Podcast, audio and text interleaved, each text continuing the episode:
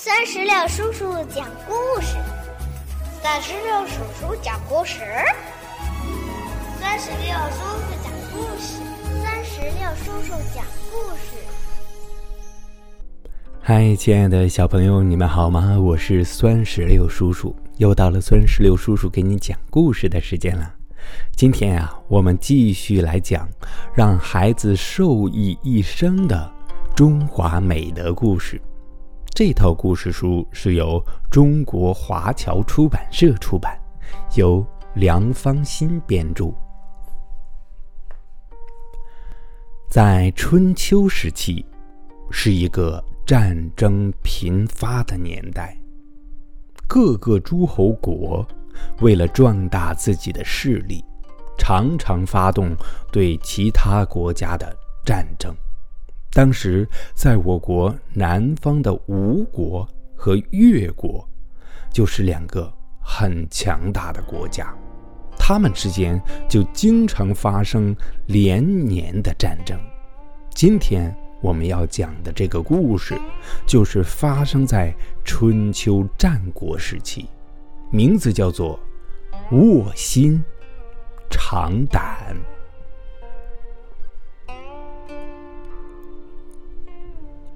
春秋时期，吴国的国王阖闾带兵进攻越国，在战斗中被越国大将砍中了右脚，因为伤势太重，不久就死去了。他的儿子夫差继承了他的王位。三年后，夫差为报复仇。带兵攻打越国，一举攻下越国的都城，迫使越王勾践投降自首。夫差把勾践夫妇押解到吴国，关在阖闾墓旁的石屋里，为他的父亲看墓和养马。勾践忍受了许多折磨和屈辱。才被吴王夫差释放出回国，他一心报仇雪恨，带头日夜苦干，重新积聚力量。为了激励自己，他在日常生活里特别定了两条措施：一是卧薪。卧薪是什么意思呢？就是在晚上睡觉时，不用电褥，就睡在这个柴铺上，提醒自己国耻未报，不能贪图舒服。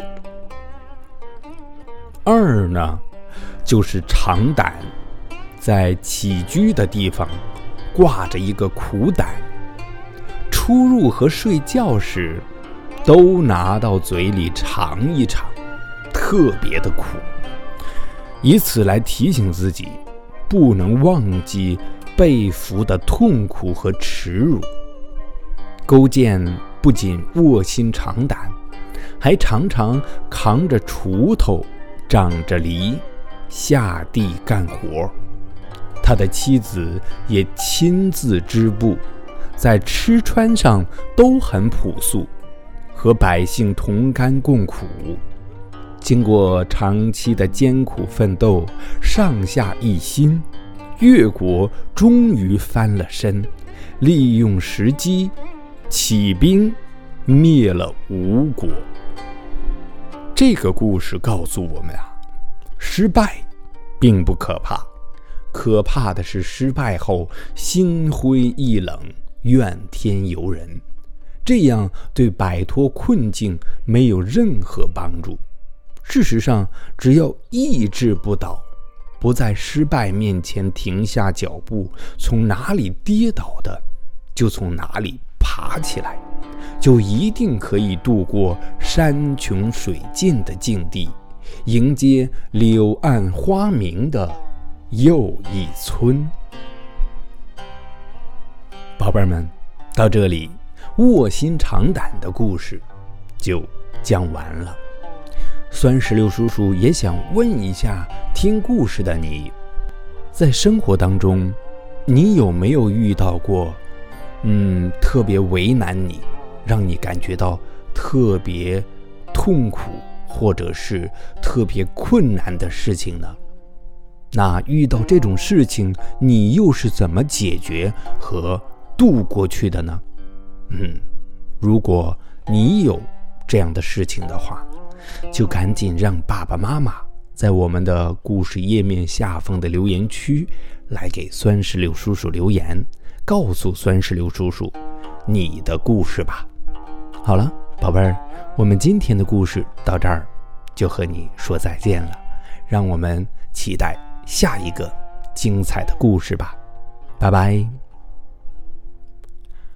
更多精彩故事尽在酸石榴微信公众账号。